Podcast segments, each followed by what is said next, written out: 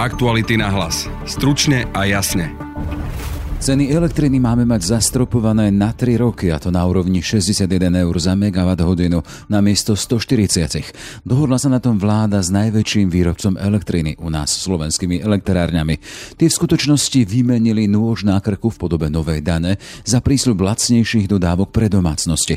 Súčasné regulované ceny tak zostanú do roku 2024. Čo však potom nevystrelie raketovo nahor, téma pre energoexperta Jozefa Badidu z portálu Energie pre vás? Určite je tu problém aj toho trhového prostredia, ktoré v podstate prestane existovať. Ono tam budú veľmi malé rozdiel medzi dodávateľmi, takže asi tá súťaž nebude a nebude motivácia domácnosti hľadať lepšie ponuky, lebo tie ani nebudú. V druhej časti podcastu sa pozrieme, či si budeme môcť dovoliť ohlásené veľké uvoľnenie protipandemických opatrení s Richardom Kolárom. By sme mali upustiť naozaj v čo najväčšej miere od tých opatrení, keď sa to dá, keď to ustupuje, lebo my nevieme, či nepríde naozaj ďalšia pandemická vlna a práve to uvoľnenie znižuje pandemickú únavu a zvýši tú ochotu ľudí naozaj podriadiť sa opatreniam, keď je situácia vážna. Počúvate podcast Aktuality náhlas. Je štvrtok, 17. február. Moje meno je Jaroslav Barborák. Dodávok máme dosť. Spolahnite sa, vo Forde máme dostatok dodávok pre vaše podnikanie. Či už si zvolíte Ford Transit, Custom, podvozok alebo 9-miestny dízlový mikrobus, získate tak top pomocníka pre váš biznis a to aj s možnosťou gratis servisu na 5 rokov alebo až do 150 tisíc kilometrov. Pre viac informácií a okamžite dostupné skladové vozidla navštívte Ford.sk alebo predajcu Ford. Ford Transit – istota pre váš biznis. Vládny strop na ceny elektriny a Jozef Badida z portálu Energie pre vás. Pekný deň, vítajte. Dobrý deň, prajem. Vieme teda, že minister financí Igor Matovič oznámil, že vláda sa dohodla so slovenskými elektrárňami na zachovanie súčasných cien na najbližšie 3 roky. Nie však to pomenovanie dohoda akýmsi cynickým pomenovaním toho spomínaného noža na krku slovenským elektrárňam? Skutočne je to zvláštne. Ono tie rokovania o dotovaných cenách elektriny Máme informácie, že prebiehali už koncom roka 2021, no pravdepodobne sa ministerstvo a Slovenské elektrárne nedokázali dohodnúť a preto vláda pritvrdila a predložila v podstate tento návrh tzv. jadrovej dane. Z tohto pohľadu to naozaj možno vnímať ako nôž na krku možnosťou alebo a čo sa vlastne stalo? Aká bola geneza tejto koncovky? Vieme teda, že koncovku máme platiť aspoň domácnosti za elektrínu 61 eur namiesto tých 140. Tá logika tej dane z jadra, tej 50-percentnej? No, bolo to naozaj veľké prekvapenie zdaniť iba jeden druh výroby elektriny, v tomto prípade jadrovej, keď vieme, že elektrínu vyrába na Slovensku aj z zemného plynu, aj z obnoviteľných zdrojov, ale aj napríklad z vodných zdrojov, takže toto bolo zvláštne riešenie. V podstate vláda navrhovala zdaniť iba ten zisk nad určitú hodnotu, kde si vyrátali, že aké sú asi náklady slovenského kraja na výrobu 1 MW, nejaký primeraný zisk a všetko, čo by predali navyše, to sa malo zdaniť práve tou obrovskou sadzou 50 a koľko z toho mohli získať? Oni tam odhadovali čísla od 50 miliónov v roku 2022 až myslím, že nejakých takmer 300 miliónov v roku 2023. Nemyslím, že sa pracovalo celkom s reálnymi hodnotami, keďže sa asi veľmi nekomunikovalo s elektrárňami. Iba elektrárne vedia, za čo reálne predali tú elektrínu, v akom období, aká v tom čase bola cena. Takže tie odhady boli také, no poviem to od stola a skutočné čísla mali iba elektrárne a keďže sme videli ich reakciu boli tým šoknutí, tak pravdepodobne ich odhady alebo reálne čísla boli výrazne vyššie. Vieme, že na to tie slovenské elektrárne zareagovali tým, že by to bolo pre nich likvidačné a pohrozili aj nespustením Mochoviec, čo by rovnako predstavovalo daňové výpadky, čiže tá nevýhodná pozícia pre obidve strany. V podstate áno, najkritickejší bol rok 2022. V podstate ide o to, že elektrárne predávajú štandardne elektrínu 2-3 roky dopredu Čiže my síce dnes vidíme veľmi zaujímavé potenciálne marže slovenskej elektrárne, keďže ceny sú naozaj na trhu vysoké, avšak tie sa ukážu až v rokoch 23, 24 a neskôr. Čiže naozaj ten rok 22 je kritický, lebo tu na ešte elektrárne nemali mať také výnosy, aké sú očakávané v budúcnosti a preto mohol byť ohrozený naozaj tá prevádzka elektrárny, určite tá dostavba Mochoviec a samozrejme splácanie úverov, ktoré vieme, že sú spojené tak bola potom na svete tá idea tej údzovka lacnejšie ceny elektriny pre domácnosti na 3 roky.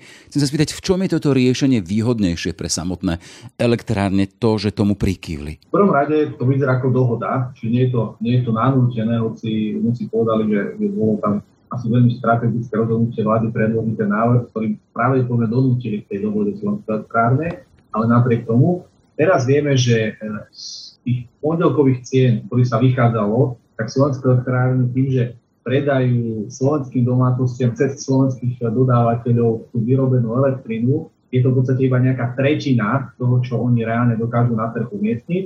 A tam by strácali na dva roky naozaj niečo na úrovni 850 miliónov eur. No a očividne to vychádza, že to pre nich výhodnejšie, už aj z toho titulu, že to má byť zafixované len na dva roky, hoci ja som tomto skeptický, keď hovoríte o tej skepse, prečo ste skeptický tomu teda, že tá fixácia na dva roky? Skeptický som hlavne z toho dôvodu, že keď si odberatelia, čiže voliči, zvyknú na niečo také ako fixovaná cena, v podstate ich vláda zbaví akýchkoľvek zodpovedností na to, aby si hľadali lepšieho dodávateľa, aby mu možno šetrili, aby mohli motivovať niečo robiť. No tak ja si viem predstaviť, že pred voľbami toto bude veľká téma a už sa budú politici predháňať v možnostiach, kto ponúkne lepšie ceny elektriny, a vtedy to môže byť problém, lebo samozrejme to obdobie dvoch rokov sa môže najprv na dlhšie a už asi nebudeme hovoriť o trhu ako Toto som nerozumel, že nebudeme hovoriť o čom? Že asi už nebudeme spomínať trh, ako, ako ho máme dnes, ako ho poznáme ešte. Jasné.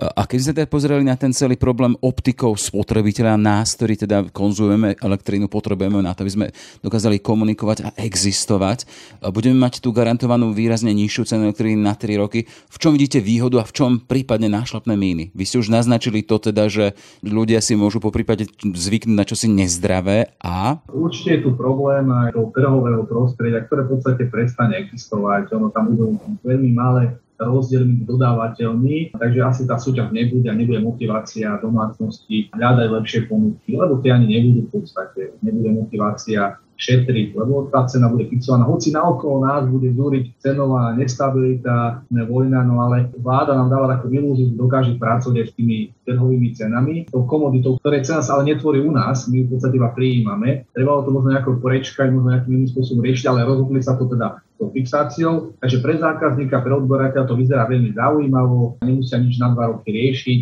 možno po dvoch rokoch e, sa to celé zmení a možno opäť nie, ako si povedali. Naozaj tá nevýhoda je, že nabúravame trhové prostredie, už možno ani nebudeme viac môcť hovoriť o trhu ako takom, skôr to bude nejaká fixácia ceny, aspoň tej komoditnej. Hoci tu tiež chcem zdôrazniť, že to ešte neznamená, že tá cena sa nejako meniť nebude, lebo tá komoditná zložka to je iba, ja neviem, 40%, 50% tej, tej koncovej ceny, takže sú tam ešte iné položky, ktoré to zasahujú, ale najdôležitejšia tá komoditná, tá trhová, ktorú doteraz v podstate vláda nejako nevedela riešiť a ani teraz ju nevie, iba to, že prinúti jedného z výrobcov, aby predával zo strachu. No a čo po tých troch garantovaných rokoch nižších cien? Smerujeme k tomu, teda vy stále hovoríte o tom teda, že trh si žije svojim životom, tuto bude krotený umelo. To, čo sa udeje po tých dvoch, troch rokoch, e, bude akorát pred voľbami. Bude to isto veľká téma, veľká politická téma. Doteraz sme často hovorili o liberalizácii trhu, o deregulácii, o možnostiach pre zákazníka nech si vyberá dodávateľov, nech hľada tie ponuky, samozrejme má byť aktívny. To, čo v neregulovanom trhu je bežné, to sme v podstate chceli, aby sa ďalej v tom regulovanom časom, ale teraz už vieme, že tieto debaty sú, sú jalové, už to nemá zmysel. A skepsa tam je, či sa opäť vrátime k nejakom, nejakomu trhu, alebo už to proste budeme požadovať od tých našich politikov. To stále fixovali, či už cez eh, toho jedného pološtátneho výrobcu elektriny, alebo možno cez štátny rozpočet. Kolegovia Vines hovoria aj o alternatíve k dohode s elektrárňami v podobe akési adresnej dotácie pre domácnosti, ktorých výdavky na domácnosti presiahnu 30 až 35% To je model z Českej republiky. To je zaujímavá alternatíva? Samozrejme, je viacero možností, ako pomôcť, čiže ono, tá pomoc sa doslova žiada. Ten rok 2023 je veľmi kritický, to si povedzme na rovinu, tie ceny sa nevyvíjajú dobre, tie trhové. Takže áno, vláda si bola tohto vedomá a vyriešila to v podstate pre nich jednoduchým riešením. Zaviazala výrobca, aby predával zo stratov. Nešla tým dôležitejším eh, nejaké sociálne opatrenia, ktoré boli adresnejšie, lebo nie každému asi treba pomáhať rovnako, to skôrme na rovinu. Avšak teraz to zafixujú pre všetkých, eh, v podstate budú za dobrých a tí voliči im. Ale vravím, tie, tie dôsledky tam môžu byť, môžu byť veľmi zlé. Vieme, že táto dohoda memorandum sa stiahuje len na domácnosti. Čo s podnikateľmi a veľkými firmami, nakoľko im tie rastúce náklady na energie vstúpia do života? Vieme teda, že jedným tým najciteľnejším bude, môže byť to, a už tak vidíme, zdražovanie ich výrobkov. Áno, myslím, že to je aj odpoveď vlády, že podnikateľe si môžu preniesť eh, zvýšené náklady na energie do tých svojich cien. Niekde to možné niekde to samozrejme nie je, ale neviem o tom, aby vláda chcela nejakým spôsobom pomáhať. Sú však určité fondy, ako je Enviro fond, environmentálny fond, kde sú veľké financie nazbierané práve z emisných povoleniek, z predaja emisných povoleniek, kde štát má určitý priestor. Možno by bolo dobré pozrieť sa na to, či by sa nedali využiť práve na, na zjemnenie tých dopadov aj pre a ešte je tu veľká otázka zemného plynu. Tá elektrina je len čas nákladu na energii, avšak my vieme, že u nás väčšina rodinných domov vykuruje zemným plynom, alebo teplo sa vyrába zo zemného plynu, takže je otázka, čo ešte s tým zemným plynom. Avšak tam neočakávam, aby dokázali presvedčiť Gazprom s tým, že bude dodávať slovenským domácnostiam e, plyn zo stratov. Tak to že nebudeme svedkami podobných scén, ako sme zažili včera na úrade vlády, hej, keď Igor Matovič sa tam prihováral a vyzýval v úvodzokách dohode partnerov z slovenských elektrární. Toto naozaj neočakávam, tie slovenské elektrárne sú u nás. E, v podstate to investor, ktorý investuje tu na mali sme to brať za výhodu, byť dobrým partnerom, no my vidíme, že týmto riešením dávame dobré signály tomu podnikateľskému prostrediu. No a na ten Gazprom naozaj nemá vláda žiadne páky. E, poďme k záveru. Ak sme to mali zhrnúť, aký by bol scenár, ako by vyzeral, keby bol vývoj cien ponechaný na trh a teraz aktuálne úvodzovkách regulované alebo garantované? Trend nie je dobrý, tie ceny elektriny a plynu sa vyvíjajú tým smerom. Vidíme, že zatiaľ, to nejaké predbežné odhady, tie nárasty tej komutnej časti by boli raz až dva raz také, ako, ako v podstate vláda zafixovala alebo dohodla sa tej fixácii, takže ono nastropovanie ceny tým domácnostiam určitým spôsobom reálne pomôže a zabrániť tomu obrovskému zvyšovaniu eh, tej ceny elektriny na 2024. No my ešte nepoznáme, ako sa tá cena vyvinie, zatiaľ sú iba odhady. Bežne sa berie do úvahy druhý a tretí kvartál predchádzajúceho roka, takže tam ešte nie sme a teda nevieme, aká bude, ale bola by finálna cena pre domácnosti na rok 2020. Toľko teda Jozef Badida z portálu Energie pre vás. Ďakujem veľmi pekne, nech sa vám darí. Ďakujem, do počutia. Momentálne vítam na linke matematika Richarda Kolára z platformy Veda pomáha. Dobrý deň. Dobrý deň. Pán Kolár, tak minister Langvarský aj premiér Heger prišli s tým, že by chceli uvoľňovať opatrenia. Najprv bude to mať také dve fázy. Tá prvá e, začne teraz vo februári a tá druhá, asi taká tá najzaujímavejšia pre ľudí začne v marci a to bude, že ako keby absolútne uvoľnenie opatrení.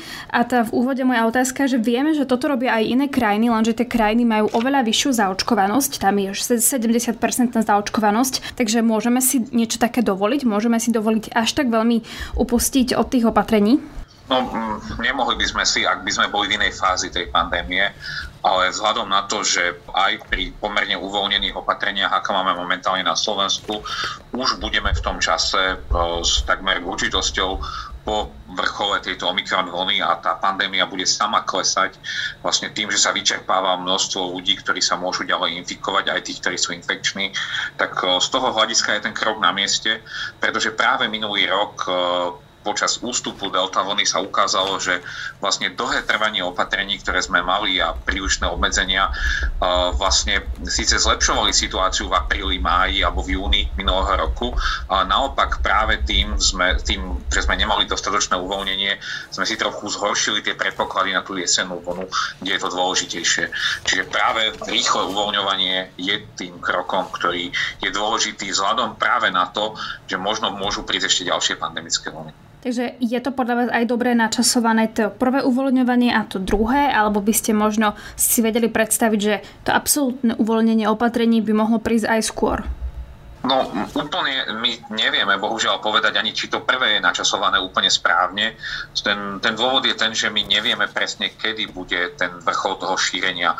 Bohužiaľ tie dáta, ktoré momentálne vidíme na Slovensku, sú ovplyvnené aj tým, že síce nám klesá počet novo, novo nových pozitívne testovaných ľudí, ale zároveň klesá aj počet testov, ktoré vykonávame a pozitivita testov pritom stúpa. Takže my nevieme z istotou povedať, či už sme za vrcholom alebo nie. Je tam samozrejme istá rezerva, ten 28. február. Myslím si, že na mieste je minimálne zrušiť tie režimy OP, OTP a OP+. Ten dôvod je ten, že už väčšina populácie vlastne splňa tie podmienky OP, pretože práve aj tento Omikron vlastne infikuje množstvo ľudí, množstvo ľudí je zaočkovaných alebo bolo infikovaných deltou v minulej vlne. Takže táto kombinácia už vlastne hovorí o tom, že tie obmedzenia sa už týkali veľmi malého počtu ľudí a v čase už vlastne ustupujúcej vlny už toto nie je dôležité opatrenie. Takže tie prvé sú určite na mieste. Tie druhé, vlastne to úplné uvoľnenie je oznámené až na koniec marca. Tam práve sa mi zdá, že možno by sme mohli byť aj flexibilnejší a možno niektoré z nich by sme mohli urobiť aj skôr. Najmä napríklad e, povinnosť nosenia respirátorov v exteriéri, ktorá vlastne má zostať aj po tom februárovom e, uvoľnení. Tá sa mi zdá už v marci mierne neprimeraná. Keď ste už napríklad spomenuli tie respirátory, tak tam v tej uh, druhej fáze uvoľnenia opatrení sa spomína, že úprava povinnosti nosenia rúšok podľa epidemickej situácie, čiže nie je jasné, čo to bude, ale môžeme si to predstaviť tak, alebo je reálne, že by sme sa zbavili úplne rúšok, že by, sme, že by sme ich prestali nosiť, respektíve či sa skôr rozprávame o tom, že z respirátorov prejdeme na rúška. No ja ne, ne, akože netrúfam si odhadnúť, aké rozhodnutie príjme vláda, ak, čo bude odporúčať konzilium odborníkov. Uh, vieme akurát, aké sú skúsenosti z iných krajín a mnohé krajiny dokonca ustupujú nielenže od respirátorov vo vnútri alebo rúšok, ale ustupujú dokonca od izolácie pozitívnych osôb. To znamená, že ani ľudia, ktorí sa infikujú, nemajú povinnosť izolácie. To samozrejme nie je u nás na mieste, vzhľadom na tú situáciu, akú máme. Oni už majú pokročilejší, už sú naozaj poklesli v tej vlny a zároveň sú lepšie zaočkovaní, majú lepší prehľad o tom, čo sa deje v ich krajine.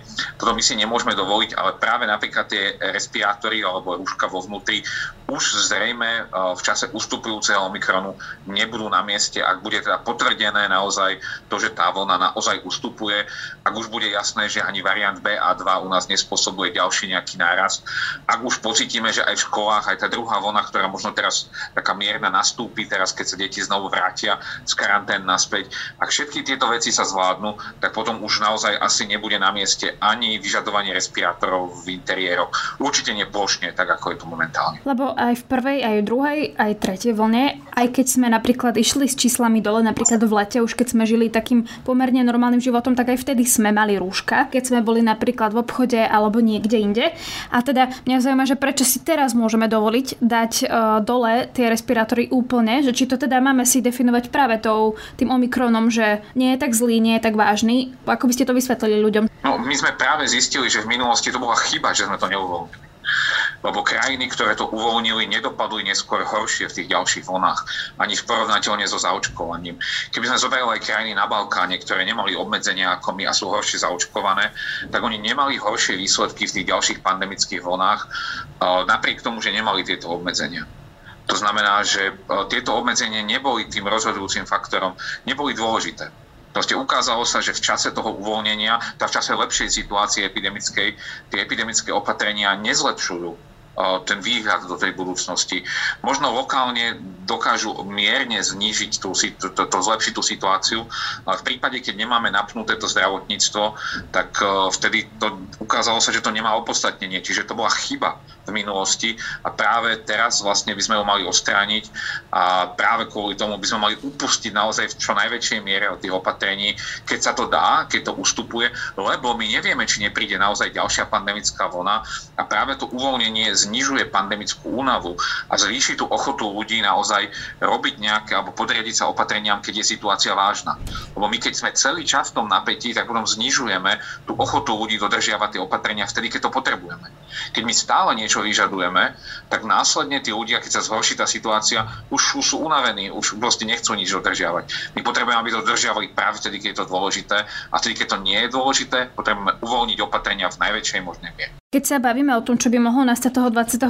marca, tak to, čo sa hovorí, že zrušia sa kapacitné obmedzenia, teda si to máme predstaviť, že úplne to bude život bez covidu, že budú festivaly plné ľudí, e, podniky plné ľudí, e, nejaké diskotéky a tak. Máme si to predstaviť až takto, že môžeme napríklad od toho konca marca žiť.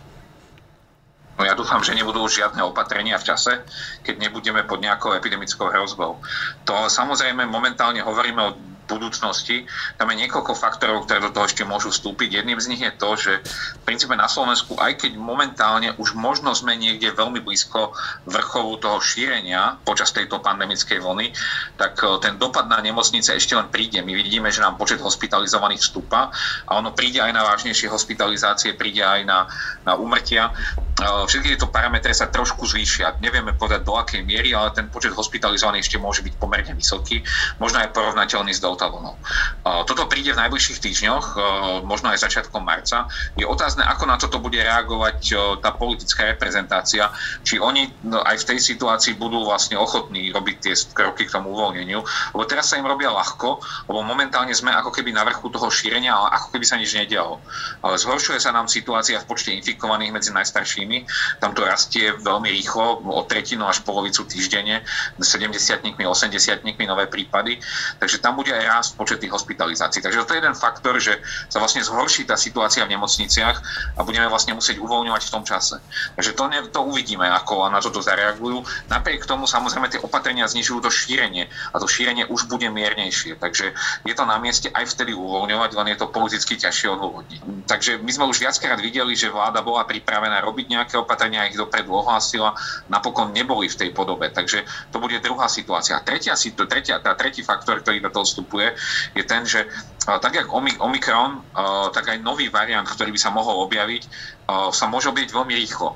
O Omikrone sme nevedeli nič ešte vlastne koncom novembra a dneska je február a vlastne už polke januára vo veľkej miere spôsobil výraznú vlnu v západnej Európe alebo v Severnej Amerike. To znamená, že keď vznikne nejaký nový variant, on ovplyvní tú situáciu do konca marca určite.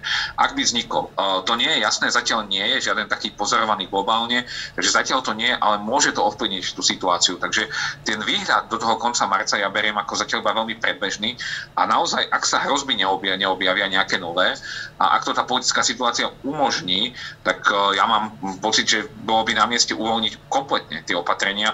Je otázne, že či ísť až tak ďaleko ako tie niektoré krajiny, že e, zrušiť aj povinnosť karantény pri, e, pri tom, keď je človek infikovaný. To máme napríklad pri chrípke. Máme teda samozrejme nejaký zákaz šírenia infekčnej choroby, ale pri chrípke nikto nekontroluje, či s chrípkou nechodíte v MHD. Je otázne, že či sa nepristúpi až do tejto miery vlastne v tom manažmente tej pandémie. Ja mám pocit, že sústredme sa na ten koniec toho februára, tam sú pomerne jasné tie kroky, ktoré sa chcú robiť. Ten koniec marca ja beriem trochu s neurčitosťou, hlavne kvôli tomu, že veľakrát sa nám ukázalo, že sme neboli schopní urobiť, dodržať ten dlhodobý plán, ktorý sme mali. No a úplne taká záverečná otázka. Mnohí majú podľa mňa pocit, aj keď napríklad vidia, že to, čo sa má diať v marci, hoci teda nevieme, ako to dopadne, ale aj to, čo vidia vo svete, že sa uvoľňuje všade. A aj sa o tom hovorí, že to je koniec pandémie a podobne, ale nie je možno predčasné uh, povedať, nahlas, že je to koniec pandémie, ak vieme, že po očkovaní aj po prekonaní máme iba na nejaký čas imunitu eh, a že potom sa nemôže stať, že sa to vráti, najmä tomu o pol roka, alebo sa to vráti v nejakej tej piatej vlne, že bude silná, alebo môžeme skôr byť taký naklonení k tomu, že OK, tak už sme teda na konci pandémie. Ako to vnímate? Ja by som slovu koniec pandémie eh, alebo slovnému spojeniu sa trošku vyhol, lebo už sme videli rôzne oslavy konca pandémie a podobne. Napokon sa nenaplnili zatiaľ. Na to, aby sme mohli vyhlásiť koniec pandémie, ja by som počkal, že dva roky, keď sa už nič neudeje, neudeje tak poviem, no tak to bol koniec pandémie. Takisto ako nevieme, kedy máme vrchol nejakej pandemickej vlny. Až, minul, až minulý týždeň sme sa dozvedeli, že vlastne ten vrchol tej delta vlny nebol koncom novembra, ale až bol 1. decembrovom týždni. Proste často sa revidujú spätne dáta a podobne. Takže s koncom pandémie ja by som počkal a vôbec by som o tom ani diskutoval. Čo môžeme povedať je, že, že v princípe v tom čase, v tom apríli, máji, neočakávame, že bude nejaká ďalšia eminentná hrozba. To nám nebude pred nami niečo, že na čo sa my musíme okamžite, čomu sa musíme prispôsobovať, čo musíme brať do úvahy pri tom, pri našom bežnom živote. To neznamená, že sa neobjaví nejaký ďalší variant niekde a uvidíme, ale potom z tých skúseností, ktoré vzniknú v zahraničí, ako vlastne, aká hrozba to bude, do akej miery a aké problémy bude spôsobovať. My musíme reagovať na reálne problémy. Možno príde dovtedy nejaká iná živelná katastrofa alebo niečo iné, ktoré bude o mnoho dôležitejšie.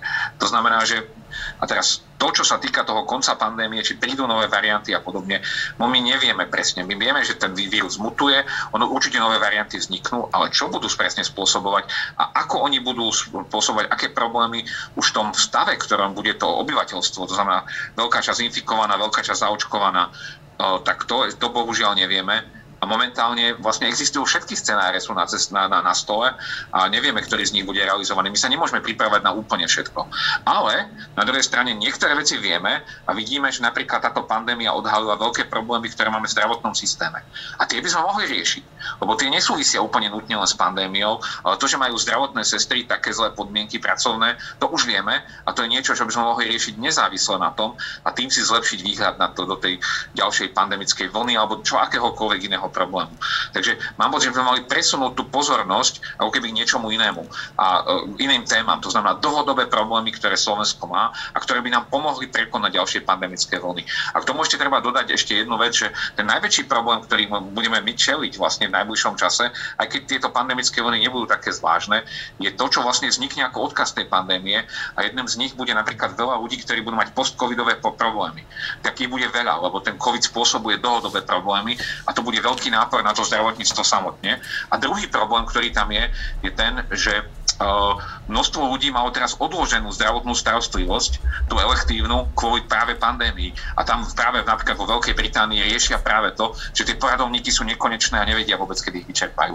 Takže toto sú dva problémy a všetky sa týkajú vlastne zdravotníctva, takže my sme mali primárne riešiť tú situáciu v zdravotníctve a už menej riešiť samotnú pandémiu. Toľko matematik Richard Kolár, ďakujem pekne za rozhovor. Ďakujem pekne za pozvanie. Aktuality na hlas. Stručne a jasne. Sme v závere. Za pozornosť ďakujú Denisa Hopková a Jaroslav Barborák.